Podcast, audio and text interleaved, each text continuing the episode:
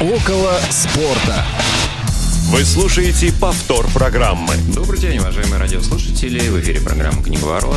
Сегодня понедельник, двадцать восьмое марта, московское время, четырнадцать часов три минуты.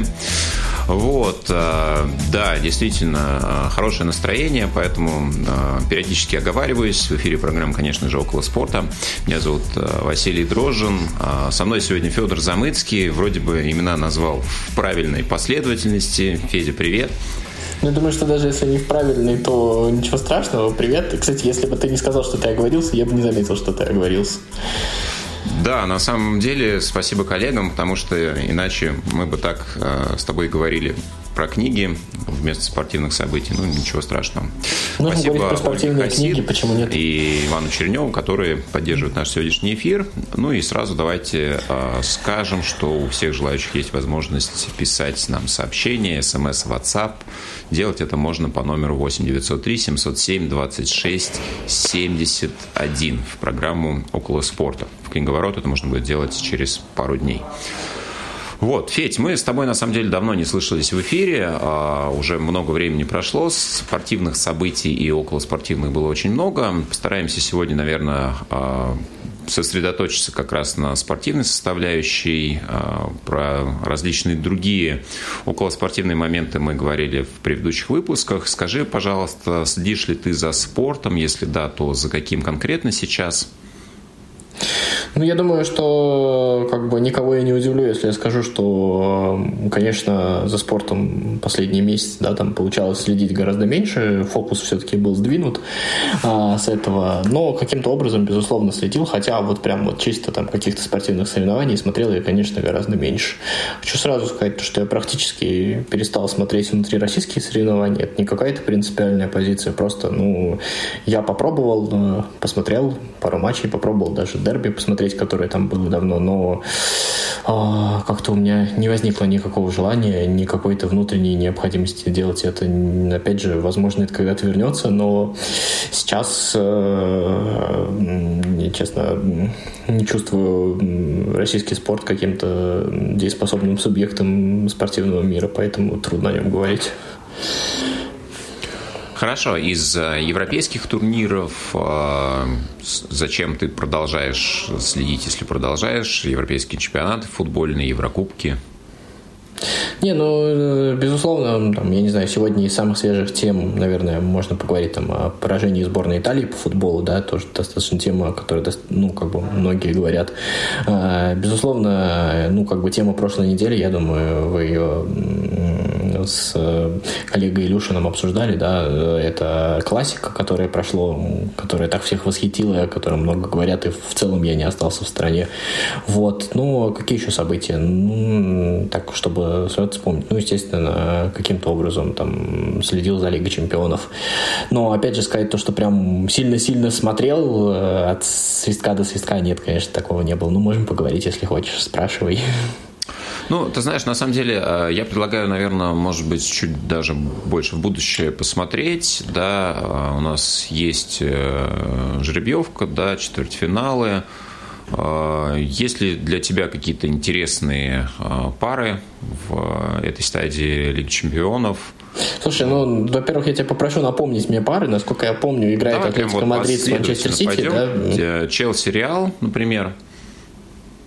Ну, Челси-Реал, опять же, понятно, что тут, как всегда, мы будем все говорить, то, что, наверное, Челси фаворит, потому что как бы Реал не выглядит сильно системной командой, но проблема всех этих рассуждений всегда, как это было в последние сезонов пять, начиная там с предыдущего прихода Анчелотти, потом весь вот этот промежуток зидановский, и потом вот снова Анчелотти, мы всегда так говорим про Реал, то, что Реал не фаворит, потому что он не системный, потому что мы не понимаем, во что он играет, но Реал немножко про другое. Реал действительно умеет э, побеждать э, в неочевидных ситуациях, то есть каким-то образом там, с, с помощью внутренних резервов, с помощью каких-то, там, я не знаю, чисто отнош... отношенческих каких-то вещей, когда вдруг выясняется то, что лидерские качества игроков не мешают, а наоборот приумножают друг друга.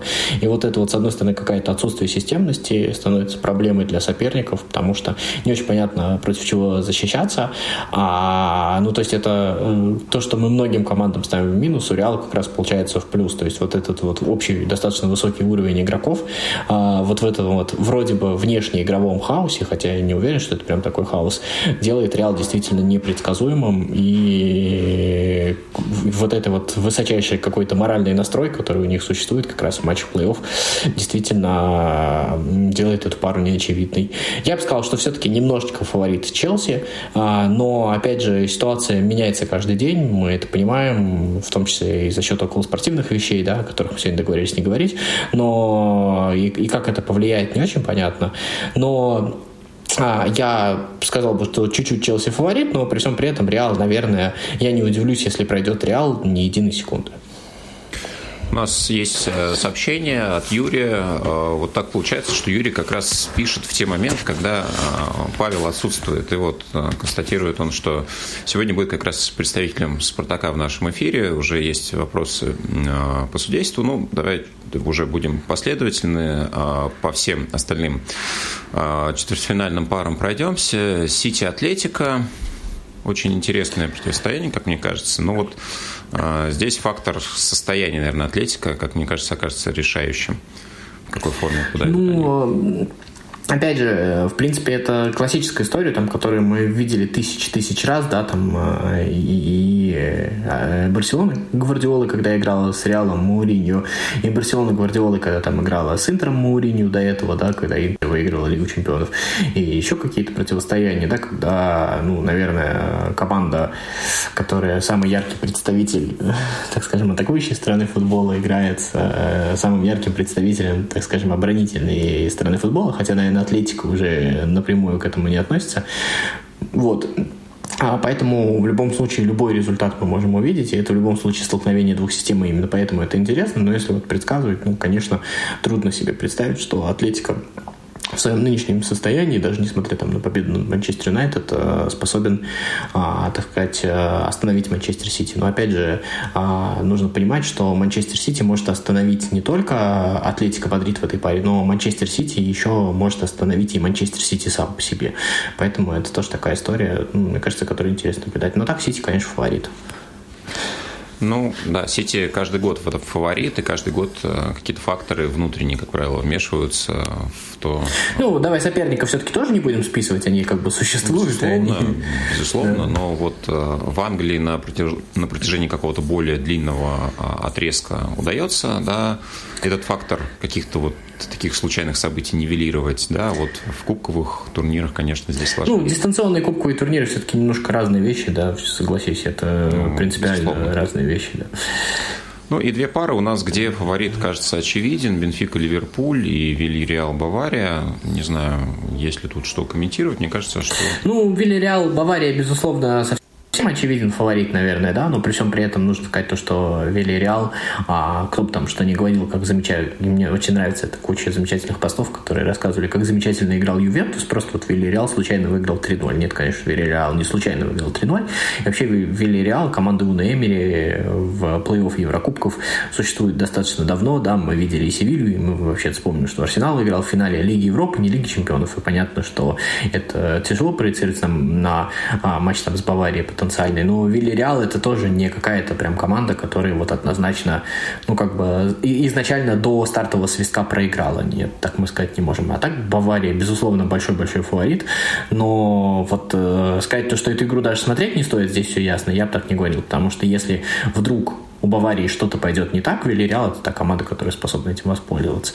Что касается Ливерпуля и Бенфики, мне очень понравилось, как Бенфика, во-первых, прошла Аякс, и вообще Бенфика очень неплохая, и мы ждали хорошую Бенфику в прошлом году, да, когда вот были вот все вот эти вот закупки, если ты помнишь, кого-то там Вертонгена покупали, там еще футболистов, Рикардо Жезус тогда приходил тренировать Бенфику, да, и как бы нам казалось то, что как бы вот теперь мы это увидим, хороший тренер, хорошие футболисты, но это быстро не получилось, а теперь получилось наоборот. Теперь Бенфика закостенела и выбил, ну, закостенела не в смысле, немножко я так неправильное слово сказал. Заматериал. Как бы, да, заматериала. Просто я вспомнил фразу Юрия Розного про то, что он говорил, кость крепче и шире стала.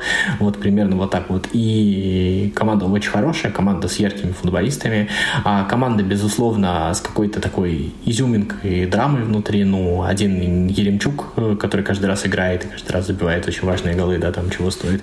Вот, поэтому это интересное противостояние. И Ливерпуль тоже команда не без слабости, но понятно, что, конечно, в этой паре фаворит. Но Бенфика все-таки, давай скажем то, что Аякс, которая она прошла, это далеко не простая команда, поэтому давай смотреть за Бенфикой. Мне кажется, эта пара будет достаточно интересной. Ну, вообще Бенфику и Аякс как раз часто приводят э, в пример таких э, интересных моделей, да, воспитанников клуба, плюс хороший вариант селекции, да, когда э, воспитываются игроки, продаются за хорошие деньги, да, и на, выруч... на вырученные средства приобретаются новые перспективные таланты. Ну вот, как раз что-то подобное э, в свое время декларировалось немецкой группой, когда она приходила в Локомотив. Ну, про это ладно, потом. Не, ну давай, как бы, если наш слушатель писал, все-таки давай... Нет, про, про Россию я предлагаю буквально чуть-чуть попозже. Еще вот просто, просто две новости, бы, чтобы мы из Европы с тобой не ходили. Да, да, мы обязательно удовлетворим желание всех, кто нас слушает. Смотри, не знаю, слышал ли ты новость про то, что предлагают возможные реформы отбора в Еврокубке не только по уровню места, занятого в чемпионате, но и по рейтингу клубов за последние пять лет. Да, то есть, например, если команда не отобралась, не заняла, например, в чемпионате Испании какое-то из четырех мест, но при этом в клубном рейтинге она стоит очень высоко, она может все-таки отобраться в турнире Лиги Чемпионов. Да, таким образом, вот все-таки это несостоявшаяся Суперлига. Да, вот таким способом пытается найти выход для того, чтобы самые, ну, влиятельные, успешные команды не лишались турниров только по причине того, что в конкретный год они получили недостаточный спортивный результат. Слышал ли ты об этом? Если даже нет, то как ты в целом воспринимаешь такую инициативу? Нет, я об этом, естественно, слышал. Не сказать, что прям глубоко вдавался в подробности, но а, к этой инициативе я отношусь, знаешь, как вот ты совершенно правильно сказал, то, что это прорастает Суперлига. То есть сама эта инициатива, мне кажется, ну, как бы не то чтобы бессмысленная, но что с ней, что без нее, я не думаю, что это сильно влияет на сами турниры вот в их текущем виде. А что касается самой Суперлиги, ну, я всегда, как бы, мне кажется, понимал, что это логичная история, к которой так или иначе а, пришел футбол, и которая, ну, как бы немножечко назрела, да, потому что она назрела не с той точки зрения, не с точки зрения там спортивности и зрелищности соревнований, она назрела с точки того, что гораздо более влиятельные группы есть, которые гораздо больше влияния, имеют на самом деле гораздо меньше власти, чем какие-то бюрократические структуры, которые преследуют какие-то свои интересы, не всегда как бы заинтересованные в том, чтобы само вот футбольная инфраструктура, ну, футбольная вообще вот эта структура соревнований развивалась, да. Вот. А что касается подобного этого, ну, как бы понятно, что в нынешнем виде это выглядит как такой, как такая попытка избежать кейса Барселоны, когда вот у тебя появляется вот такая крутая Барселона, которая поэтовалась, и вот типа она Лига Чемпионов теперь без него, Барселона играет в каких-то в каком-то другом Еврокубке. Но мне кажется, что я, я не вижу в этой реформе какого-то вот прям такого того, что ее прям обязательно делать надо. Просто есть проблема того, что у тебя вот сейчас Лига Чемпионов, там, да, еще, еще только конец марта, она у тебя уже осталась там без Барселоны, но это понятно изначально, которая сейчас там одна из самых зрелищных команд. Она осталась из ПСЖ, как ни крути, это футболисты, там, за которыми интересно следить. И поэтому такие какие-то попытки, естественно, представляешь, что руководство этих команд, оно, безусловно, очень сильно влиятельно. Да, Ювентус там еще... попытки какие-то такие вещи проделать в любом случае будут, то есть никуда от этого не денешься. Ну и, наверное, последнее, что у нас еще из европейских таких знаковых событий. Итальянцы пролетают мимо чемпионата мира в Катаре, да, и после вот этой суперсерии выигрышей, после Евро, да, вот эта дружина Манчини сейчас с Северной Македонией не смогла ничего сделать. Ну, как ты считаешь, насколько это там вот заканчивается определенный цикл, или Манчини просто как бы отряхнется и будет дальше работать с Италией? Нужно ли вообще что-то менять? Слушай, а можно я тебе задам навстречу вопрос? Просто как тебе... Ты вот когда вот смотрел вот на Италию, на Евро, еще что-то, тебя она видела с какой-то такой вот большой вот футбольной силой? Ну, я не знаю, вот есть же вот это вот ощущение, когда ты видишь прям вот большую команду. Он Манчестер Сити не выигрывает Еврокубки, но ты все равно понимаешь, что это очень большая команда. Вот с Италией у тебя было такое ощущение? Слушай, ну, мне кажется, что э, по совокупности, там, не знаю, ресурсов, да, если мы берем конкретных игроков, Италия, ну, далеко не на первом месте была э, по списочному составу. Да, Манчини тоже, я его никогда не видел как вот э, супертренер. Мы когда-то этот контекст обсуждали, да, в одном из эфиров, да, когда говорили про великих, успешных и так далее. Безусловно, у него были яркие эпизоды, и вот эта серия тоже является рекордом, но... Ну, наверное, определенные модели, которые он использовал, да, вот эти схемы, его привычные, для него привычные находки, они в конкретном турнире сыграли очень хорошо. Да, и вот на уровне сборной он находил конкретные решения. А почему он их не нашел сейчас, я, например, этого ответа не, не нахожу. Ну, не только в том, что, ну, игроки не суперзвезды, но на уровне-то Северной Македонии они обязаны были этот класс подтверждать. Все-таки, ну, среднеевропейские достаточно высокие. Слушай, я не уверен, что Манчини прям вот тренер, который способен постоянно подтверждать класс. Все-таки для меня он достаточно а, средний тренер. И вообще, если вот пошутить во всей этой истории, то просто каждый тренер, который поработал в России, обязан после этого выиграть что-нибудь существенное, чтобы дополнительно, да, унизить наш чемпионат. Вот, но... А если серьезно, то, ну, я, во-первых, изначально не предполагал, что сборная Италии выйдет, да, из этой вот на чемпионат мира. Понятно, когда она попала в одну сетку с Португалией, все-таки Португалия, наверное, для меня фаворит. А, и вторая штука, которая, мне кажется, важна, давай не будем забывать, то, что вообще-то а, Манчини проиграл а, м, другой команде, которая тоже, между прочим, играла с поработавшим в России тренером, да, в группе. Я имею в виду сборную Швейцарии. Ну, я имею в виду проиграла турнир, а не проиграла именно матч. Вот. И мне кажется, что это достаточно важный момент, поэтому скорее просто вот эта вот промашка именно со сборной Северной Македонии, она просто какая-то жирная точка, от которой мы отталкиваемся, но то, что а, команда после выигрыша большого титула, извините, ничего не могу с собой сделать, на мой взгляд, не то чтобы случайного, но м- выигрыша, так сказать, скорее... Это, то, это, это тоже крутое достижение, я это не оспариваю, но скорее так или иначе на каких-то ошибках соперника. То есть это, сопер, это соперники проиграли этот турнир, в моем понимании, больше, в частности, Испания там, и Англия, чем Италия его выиграла. Вот. И в этом...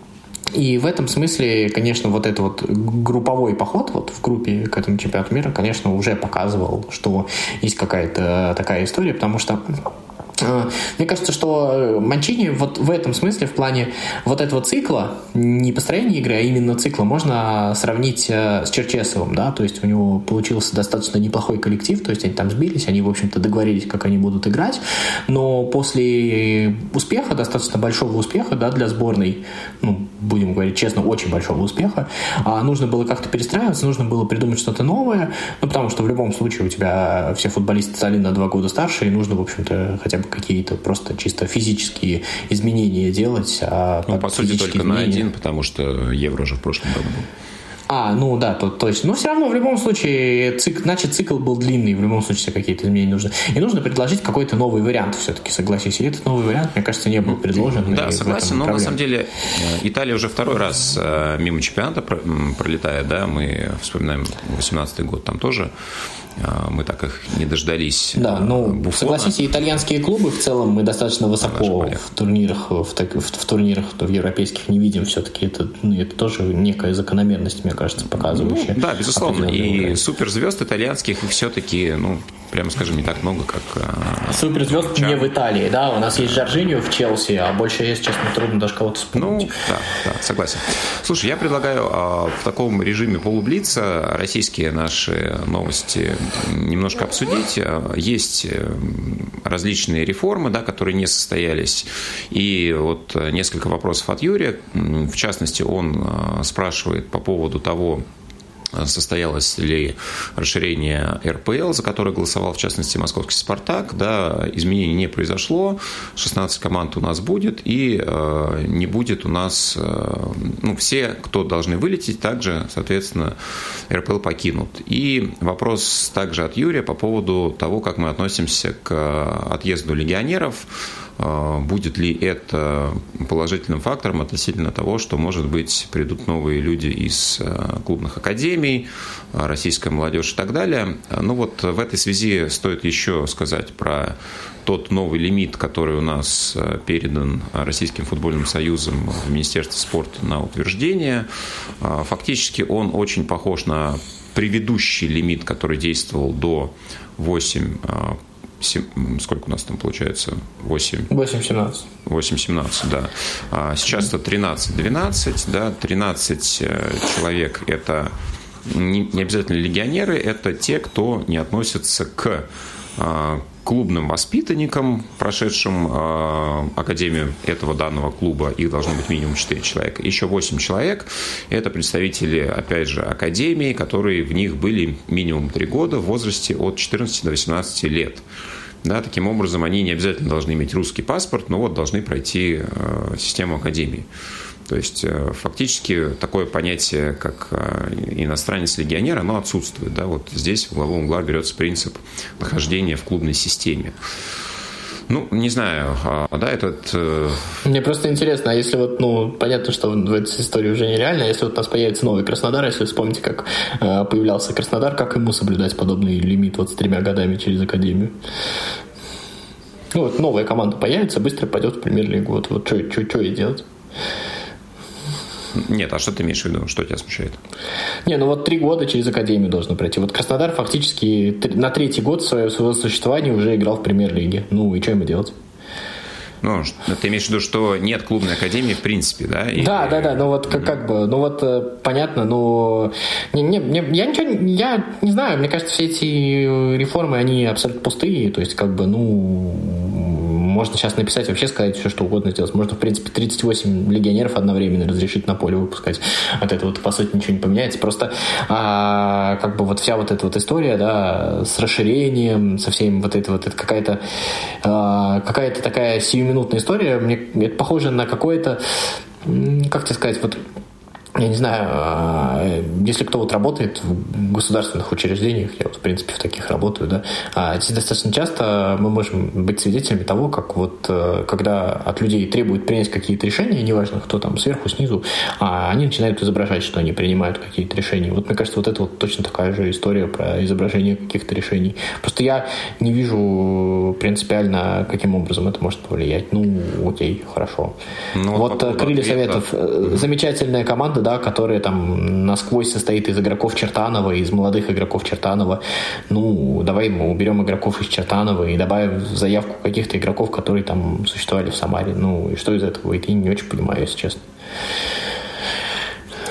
По поводу ответа, что делать условному Краснодару, если у него еще нет истории клубной академии, да, предлагается просто уменьшать заявку. Ну, то есть, допустим, у вас есть... До тринадцати человек. Ну, два человека, которые прошли, допустим, или вообще нет людей, которые в своей клубной академии были, да, вы можете привлечь восемь человек плюс тринадцать легионеров, и будет у вас заявка не двадцать пять, а двадцать один, например, человек, да, ну, вот.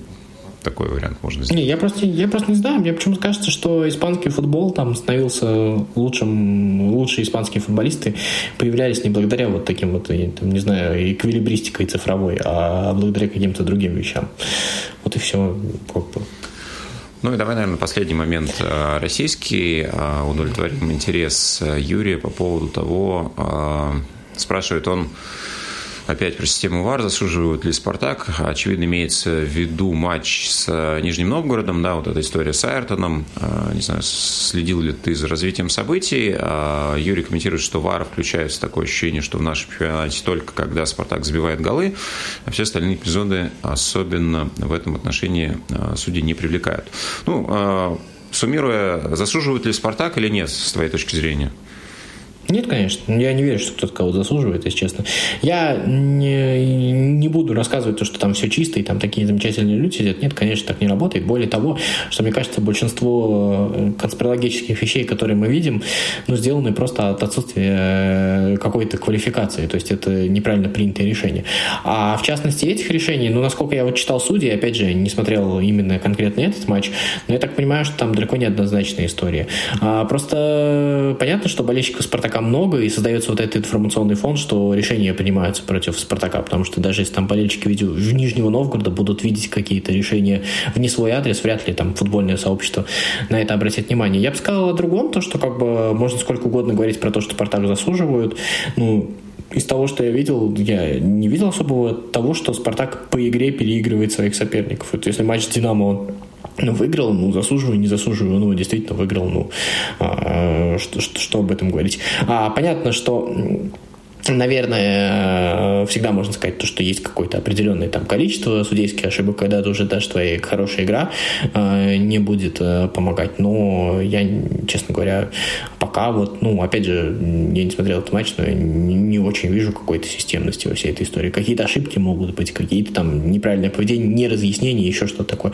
Но мне кажется, что если уж мы там, там, я не знаю, у нас есть какой-то карт-бланш на какие-то реформы, раз уж мы там что-то делаем, то ну уж пора давно... Непонятно только зачем, но вести все-таки реформу про то, чтобы судьи объясняли после матча, также давали интервью и рассказывали те или иные решения, потому что вот а, какие-то потом появляются уже более подробные разборы на каких-то сайтах профессиональных, да, которые вряд ли читает там обыватель, и там уже подробно рассказываются какие-то особенности в правилах, какие-то изменения в правилах, которые там болельщикам непонятны, и вот эта вот история, ну, было бы неплохо, чтобы это там в прямом эфире где-то обсуждалось, комментировалось, так может быть, бы и градус бы был бы ниже, и людям как бы были бы какие-то объяснения. Потому что вот все вот эти вот разборы, где судьи рассказывают о каких-то изменениях правил, что вот такой вот есть нюанс, и поэтому произошло так, а, то, а, а мне кажется, их читает очень небольшое количество людей, и поэтому есть вот такая вот проблема. Да, ну ты знаешь, наверное, самый последний момент. Следишь ли ты как-либо сейчас за ЦСКА? Потому что, наверное, одна из самых, ну, если так можно сказать, ярких команд возобновившегося чемпионата, ЕЗГ, да, которые достаточно хорошо, если не сказать больше, смотрятся пока. Отсутствие легионерских потерь как таковых в клубе, да, и, в принципе, ЦСКА сейчас на данном отрезке, ну, наверное, наряду с «Зенитом» выглядит очень неплохо и интересно. Не, ну эл джи это вообще какая-то... Давно у нас не было таких покупок, когда... Ну, хотя Клаудиню, наверное, отчасти, да? А, когда купили прям вот звезду по меркам нашего чемпионата. То есть... А... Даже, я думаю, что даже если бы вот не произошло вот того, что произошло, то и в тех реалиях ЭЗЖ было бы звездой. Это, конечно, выглядит очень ярко. Ну и как бы тут, что бы ни было, да, там можно что угодно говорить, но тут люди действительно хорошо поработали, и наконец-то получилось. И, ну как бы, если бы у меня было бы чуть больше эмоциональных возможностей, я бы за этим, конечно, чуть внимательнее, ну, как бы наблюдал. Но то, что я вот видел в матче со «Спартаком» и в матче с «Рубином», да, мне, конечно, понравилось, но что об этом говорить, это было действительно ярко. Матч с «Локомотивом» я, к сожалению, не смотрел. Ну, э, матч с «Локомотивом» получился чуть более рваным. Я как раз э, был на стадионе в этот момент. Ну, результат, я считаю, тоже абсолютно закономерен. Э, я предлагаю, Федя, сделать небольшую паузу, после чего мы поговорим э, на нашу заявленную тему. «Мани-мания» – программа, в которой вместе с гостями и экспертами из мира финансов рассуждаем о том, как формировать полезные финансовые привычки, каким образом сохранить и увеличить собственные накопления, какими способами можно оптимизировать расходы, как составить финансовый план, какие варианты инвестирования существуют. Все это и многое другое в разговорном шоу «Мани-мания» на Радио ВОС. В прямом эфире каждый понедельник в двенадцать тридцать по московскому времени.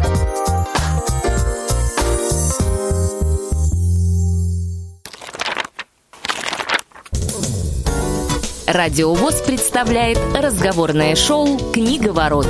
программе ведущие обсуждают литературные произведения всех жанров и направлений, дают авторские рецензии на книжные новинки и старую добрую классику, беседуют с гостями из мира литературы, авторами, дикторами, издателями и просто ценителями чтения. Слушайте в прямом эфире каждый четверг в двенадцать тридцать по московскому времени. Около спорта мы продолжаем. Федор Замыцкий, Василий Дрожжин. И э, наша тема сегодняшнего эфира – это развитие карьеры спортсменов, спортивное долголетие. Здесь очень много разных вопросов. Да, мы, конечно, можем э, вспоминать не только карьеры тех э, известнейших спортсменов, э, которых мы помним даже в зрелом спортивном возрасте на вершине, но и тех, кому бы стоило, наверное, э, все-таки закончить свои карьеры гораздо раньше. Причем, Федь, я предлагаю не ограничиваться только игроками, можем поговорить и про тренеров.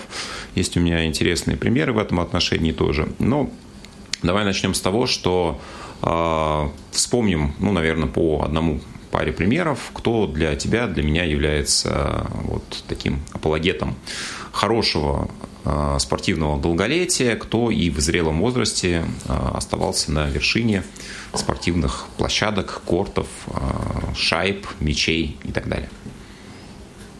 Слушай, ну для меня, наверное, это Бьерн Далин, это, наверное, самое такое яркое впечатление. Ну, то есть это тот спортсмен, которого, наверное, вот из всех таких возрастных спортсменов, которые что-то выигрывали, я больше всех любил. Ну, как бы он сейчас жив и здоровье ему всяческое. Вот, ну, просто я имею в виду как спортсмена, да, когда он существовал как спортсмен.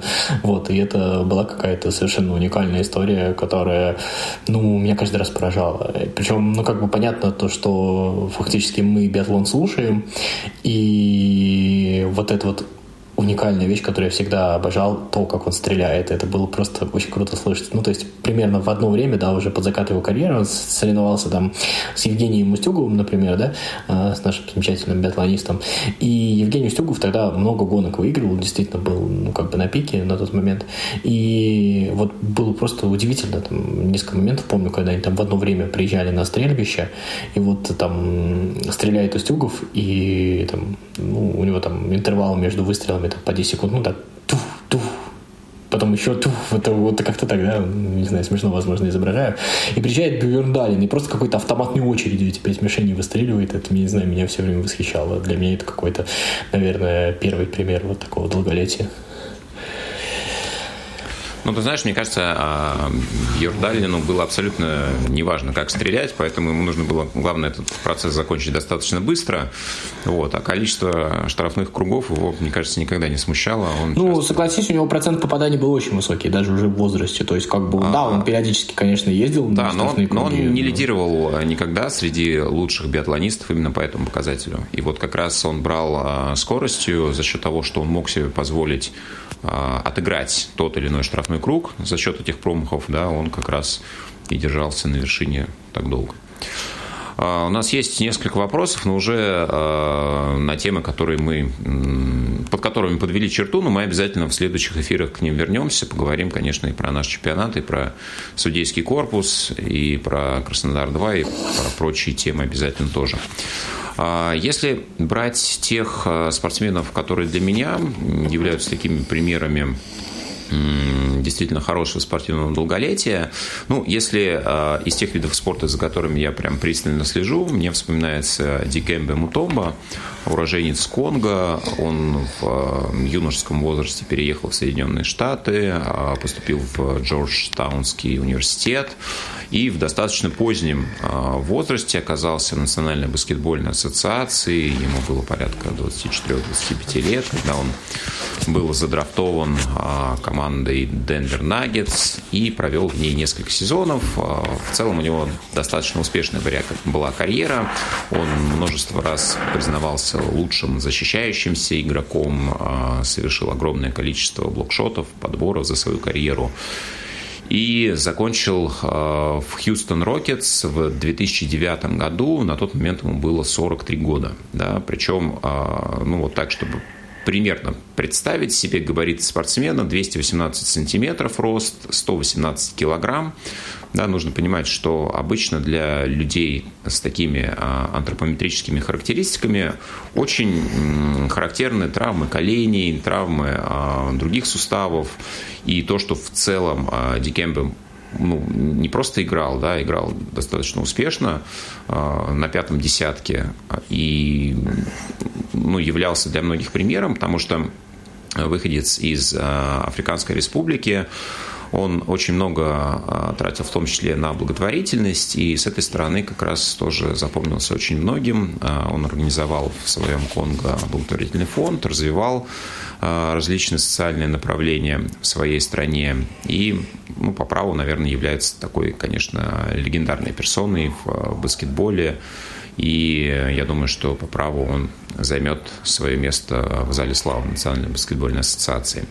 Ну, а если говорить про такие виды спорта, которые, ну, и для меня являются экзотическими, хотя, конечно, за ними следят миллионы, наверное, даже, может быть, и миллиард в общей совокупности. Я говорю сейчас про американский футбол.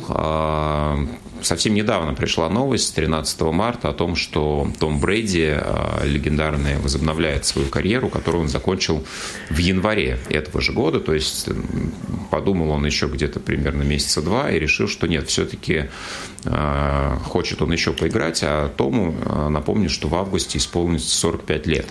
При этом он э, является обладателем семи супербоулов, больше, чем любая из команд э, Североамериканской лиги отдельно, да, никогда столько турниров не выигрывала. Вот. Ну и этот э, легендарный квотербек, он не просто отбывает номер в своем возрасте, там, полирует скамейку, вдохновляет молодежь, он э, активно участвует э, во всех действиях своей команды, и сейчас, э, собственно, его клуб будет являться, ну, фаворитом турнира, потому что с Томом, конечно, шансов на победу становится гораздо больше. Вот, ну, а про американский футбол я не готов очень много говорить, да, потому что здесь меня впечатляет просто его послужной список, да, и то, что, ну, американский футбол – это суперконтактный вид спорта, да, несмотря на то, что у игроков огромное количество защиты, да, если вы посмотрите на экипировку американских футболистов, они напоминают таких средневековых рыцарей в шлемах, в доспехах, плечи игроков, да, и без формы достаточно широкие, вот с этими дополнительными накладками выглядят, ну, просто устрашающе. И там, ну, настолько это контактная борьба и такое количество травм там возможно. При этом, соответственно, спортсмены, ну, до сорока пяти лет могут в этом виде спорта находиться и, ну, быть просто на самых первых позициях. Мне кажется, это достойно восхищения. При всем при этом согласись, что когда мы говорим про долгие карьеры, все-таки мы имеем в виду не сам факт э, того, что там человек э, доиграл до какого-то определенного возраста. Ну, мы там знаем, есть в Японии какой-то футболист, который там чуть ли не в пятьдесят лет играл, есть там в Египте кто-то тоже. Но мы имеем в виду, что этот человек как-то там поддерживает э, свой замечательный уровень и уже на том, и нас восхищает именно этот момент, что как бы когда в том возрасте, когда уже все идут э, на какой-то спад в среднем, да, этот человек там, ну, ну что, чего-то достигает, он там, я не знаю, какие-то, то есть какие-то вещи, то есть он, он актуален остается. И вот в этом смысле, мне кажется, из вот действующих спортсменов, да, он, наверное, по меркам хоккеиста еще не совсем стар, понятно, что я говорю про Овечкина, да, но все-таки то, когда человек уже, когда возраст подходит, ну, если не к завершению карьеры, то к какому-то спаду у большинства хоккеистов, да, он в этот момент прибавляет и наоборот является чуть ли не ярычайшим. И не только с точки зрения там, количества голов, но и с точки зрения своих каких-то лидерских качеств, еще что-то. Вот, наверное, вот здесь вот мы говорим про такое вот спортивное долголетие. Ну, я имею в виду, что и это тоже мы имеем в виду, когда вот заявляем подобную нынешней теме, согласись. Ну, вот как раз нам э, в чате тоже пишут, приводят примеры, когда спортсмены, наоборот, уходили слишком рано. Э, на суперсерию не взяли Анатолия Фирсова, которому исполнилось э, уже тридцать лет. Также приводят примеры э, вратарей. Но, ну, мне кажется, вратарская позиция, да, она отдельно стоит. Очень много примеров э, действительно э, знаменитых вратарей, которые очень не, ну... в хорошем таком с футбольном возрасте себя показывали хорошо. И... Не, ну, да, интересно и... же, да, опять же, Яша. Что когда... Да, когда человек что-то выигрывает, да, ну, Буфон, конечно, играет, но уже мы понимаем, что он, конечно, великий вратарь, но уже, наверное, он не на первых ролях, и мы это тоже должны зафиксировать. А вот, например, Эдвин Вандерсар, да, он там доиграл до сорока лет, и это, может быть, не рекорд, но при всем при этом Эдвин Вандерсар в одни из последних, в один там из последних годов своей карьеры выиграл Лигу Чемпионов и оставался одним из лучших вратарей. И мне кажется, вот, вот величие вот в этом вот. Еще величие вот то, что ты сказал, кто-то рано ушел, ушел, кто-то поздно ушел, но и уйти, уйти в тот момент, когда ты еще очень большая звезда. И вот это вот удается немногим, мне кажется. Ну да, про уйти вовремя, я думаю, мы еще тоже какие-нибудь примеры приведем. Ты знаешь, вот уже несколько эфиров подряд мы проводим такие параллели между Александром Овечкиным и Леброном Джеймсом. Да? Почему? Потому что они сейчас двигаются к рекордам, к уникальным достижениям в двух североамериканских лигах, хоккейной и баскетбольной, соответственно. Да, и обоим уже далеко за тридцать, да, тридцать семь тридцать шесть лет. И понятно, что сейчас эти спортсмены, ну, конечно, может быть, не на пике карьеры находятся, но совсем недалеко от него. И демонстрируют какой-то невероятный уровень игры. Леброн Джеймс, например, за свою карьеру играл на всех пяти позициях, да, которые существуют в баскетболе на площадке. От разыгрывающего игрока до центрового, которым он сейчас в Лейкерс фактически часто играет. Ну, про Овечкина тоже можно сказать очень много лестных слов. Я думаю, этому можно отдельный эфир посвятить. Но, тем не менее, да, они имеют все шансы тоже войти в историю как легендарные спортивные долгожители, потому что им, ну, остается еще два-три сезона провести, и, скорее всего, они вот эти суперрекорды также смогут превзойти. Ну, не будем как бы торопить события, конечно, но здорово, что у Александра есть такая возможность в том числе.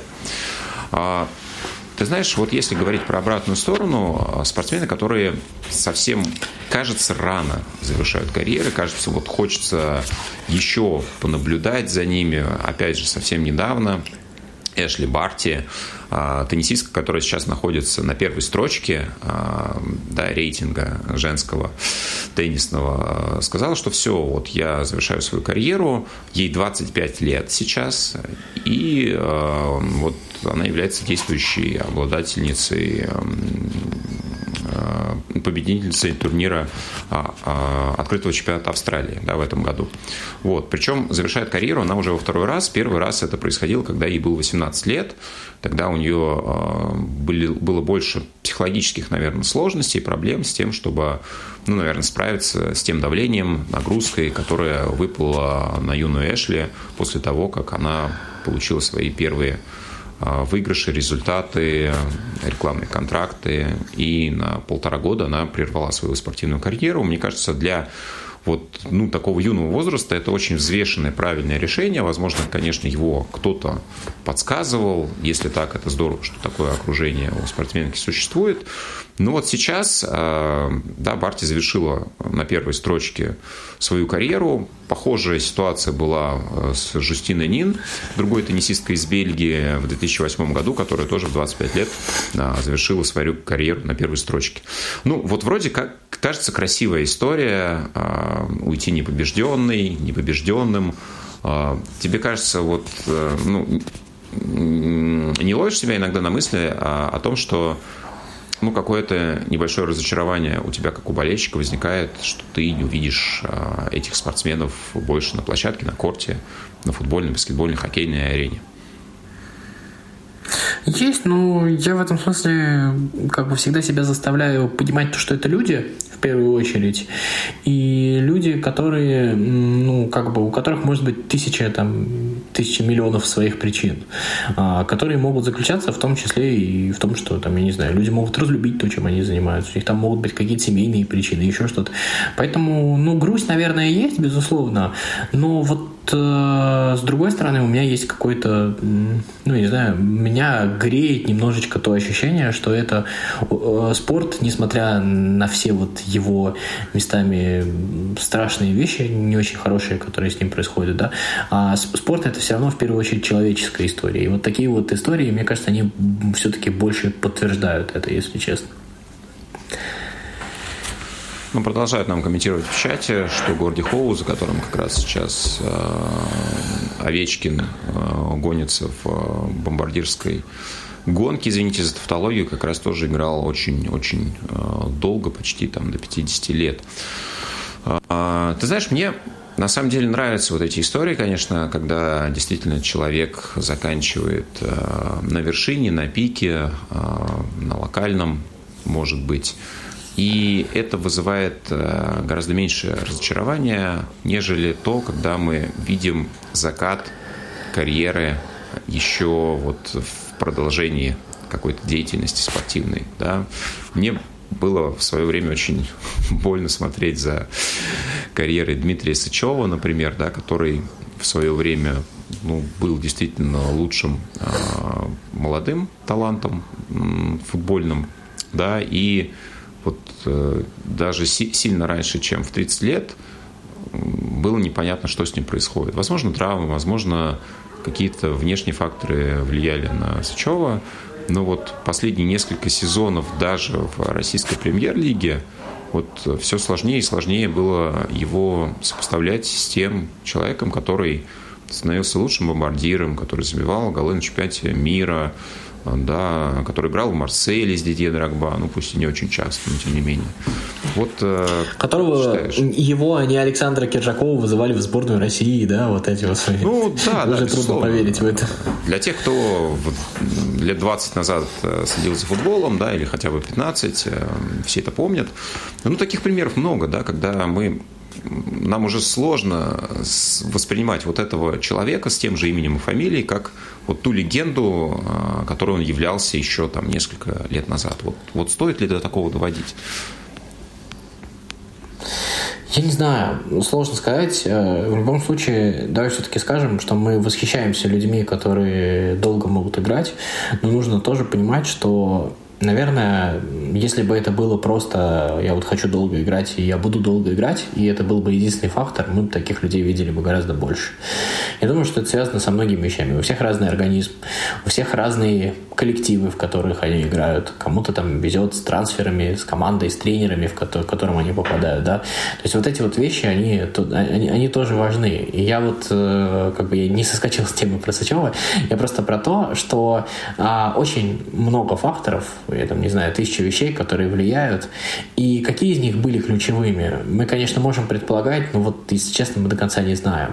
И, наверное, да, там э, понятно, что определенные люди просто там оказались тверже характером, у них там оказалось больше мотивации, больше воли. Да, наверное, это безусловно так. Но вот э, как бы э, я имею в виду, что я не готов э, осуждать э, Дмитрия Сычева вот именно как человека за что-то только потому, что его карьера так сложилась. Я вот о чем говорю. Нет, мне кажется, вопрос вообще не, не в осуждении. Да? Вопрос в том, что ну, мы относимся э, по-разному. Это грустно, да. да. Мы относимся да. по-разному, и понятно, что если бы знать заранее, да, вот какие будут точки взлета, точки падения, да, и отрезать последний кусок, да, картина будет гораздо ярче. И, конечно, спортсмены тоже, наверное, зная бы, что их ждет впереди, принимали бы другие решения. Понятно, что мы, ну, до определенной степени фантазируем, но какие-то моменты создают все-таки вопросы, да, вот там спортсмен не вывозит, видно, что он уже, ну, наверное, совершенно на другом уровне находится, чем когда-то мы его помнили. Тут вопрос, наверное, насколько человек еще любит этот вид спорта, любит игру, любит себя в этой деятельности. И опять же, да, кто-то выбирает оставаться на поле, кто-то выбирает, там, не знаю, игру в любительских турнирах, да, и это, ну, наверное, выбор каждого человека. А, ты знаешь, я еще хотел буквально, м- тоже, может быть, штрихами поговорить про тренерскую историю. Здесь ведь а, физическая форма не настолько важна, да, но, тем не менее, здесь мы тоже встречаем элемента, когда кажется, что тренер э, и в семьдесят лет, да, все-таки находится на очень-очень хорошем уровне и достигает результатов. А иногда кажется, что, ну, наверное, человек уже несколько сезонов э, не совсем в той форме, в которой, ну, находятся его коллеги по цеху, и вот тоже не совсем вовремя, может быть, закончил. Да, э, тренируя команды низших лиг, не добиваясь результатов, ну и тоже несколько портя свой образ, имидж, как угодно это можно назвать. Здесь я хотел бы один пример привести, наверное, опять же из баскетбола, который мне ближе. Это Душан Ивкович, который ушел из жизни в прошлом году в возрасте семидесяти семи лет. Он начал тренировать в тысяча девятьсот семьдесят восьмом году в своей родной Сербии и закончил это делать в две тысячи шестнадцатом году, без малого полвека, да, продолжалась его тренерская карьера. Многие российские поклонники баскетбола помнят его. Он тренировал московский ЦСКА, московское «Динамо» в середине нулевых годов. И как раз после его прихода началось восхождение вот этого знаменитого ЦСКА двадцать первого века, когда только в одном сезоне, ну, за исключением, естественно, текущего, по понятным причинам, ЦСКА не попал в финал четырех Евролиги, то есть не вошел в список четырех лучших команд Европы. Да, это уникальное достижение, ни одна другая команда в двадцать первом веке таким результатом не может похвастаться. И как раз вот этот фундамент закладывал Душан Ивкович, который выигрывал Олимпиаду, да, который противостоял сборной Александра Гомельского в восемьдесят восьмом году, который выиграл Евролигу с Олимпиакосом в девяносто седьмом, который обыгрывал в финале Евролиги ЦСКА как раз в две тысячи двенадцатом году. Это очень интересная история, потому что э, в тот сезон э, бюджет Олимпиакоса сократился в шесть раз, там, с тридцати до пяти с чем-то миллионов евро. Да, и там ушли многие легионеры, остались какие-то средние э, американцы, и в основном э, местные греческие игроки э, составляли костяк команды, и лидером был э, Василий Спанулис. На тот момент, конечно, еще в хорошей форме находящийся.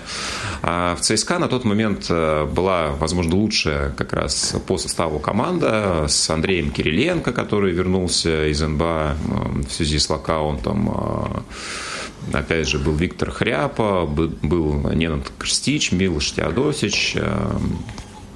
Ну, в общем, Алексей Швед. Я думаю, для любителей баскетбола все эти имена говорят очень многое.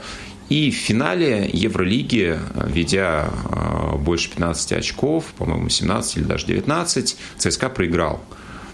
И вот сегодня я тоже читал несколько материалов. Очень интересно, что, садясь в самолет перед этой игрой, команда с Душаном Ивковичем, да, которому тогда было глубоко за шестьдесят лет, один из игроков вспоминал такой момент, что кто-то зашел и Душану Ивковичу, которого часто называли Дуда, сказал: «Дуда, готовься к поражению, в этой игре вам ничего не светит».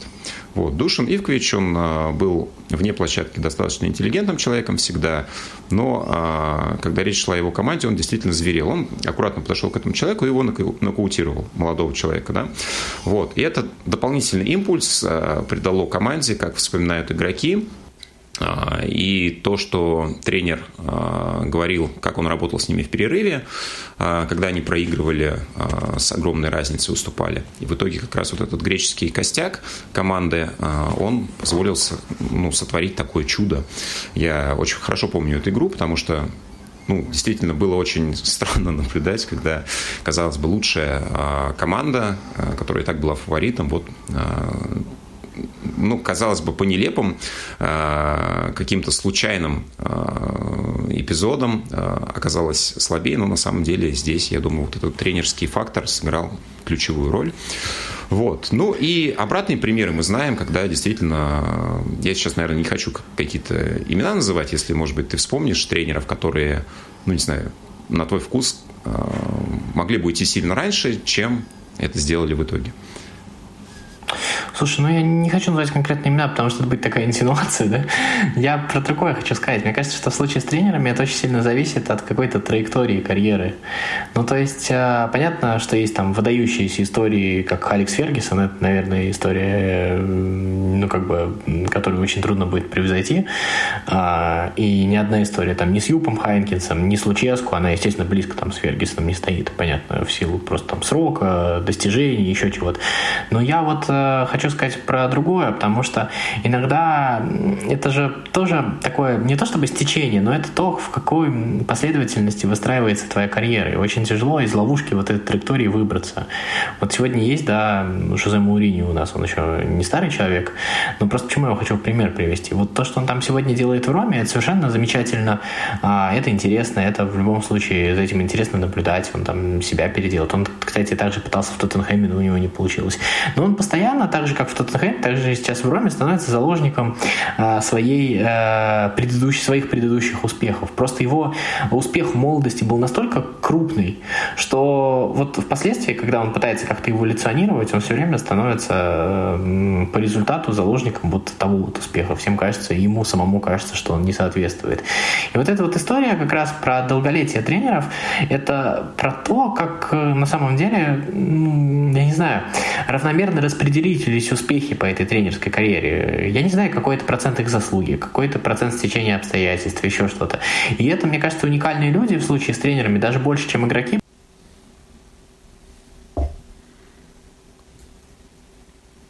Находить себе мотивацию, но и уметь убеждать людей, в том числе и которые сильно моложе тебя, а в том числе и как бы м- делать так, чтобы они как бы над тобой не смеялись, чтобы они были, а- то есть они верили в то, во что ты говоришь.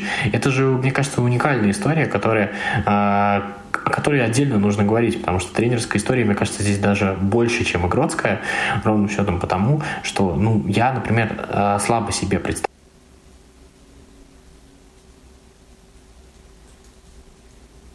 Очень уважаемом возрасте умеют современным молодым игрокам не в виде спорта донести свою позицию, что-то сказать и так, чтобы они верили. Все-таки а, очень очень мало пожилых людей, вообще вот по жизни, если мы с тобой посмотрим, которые, ну, которые не потерялись в этом современном мире, и которые вот говорят, и ты им веришь. И вот этот вот факт, то, что а, не только ты веришь тому, что человек говоришь, а в спорте же нужно это подтверждать еще результатом. Одно дело, когда ты просто там м-м, молодежь жизни учишь, это одна история, да? А другое дело, когда тебе это нужно подтверждать результатом. Вот люди, которые это делают, мне кажется, и в этом смысле тренеры для меня особое уважение вызывают. Да, согласен. Подстроиться под изменяющийся мир, тем более, каким он становится в наше время, все сложнее и сложнее. И быстрым, мир это... быстрым, согласись, быстро изменяющийся. Ну, конкурентоспособно, да, чтобы быть, да.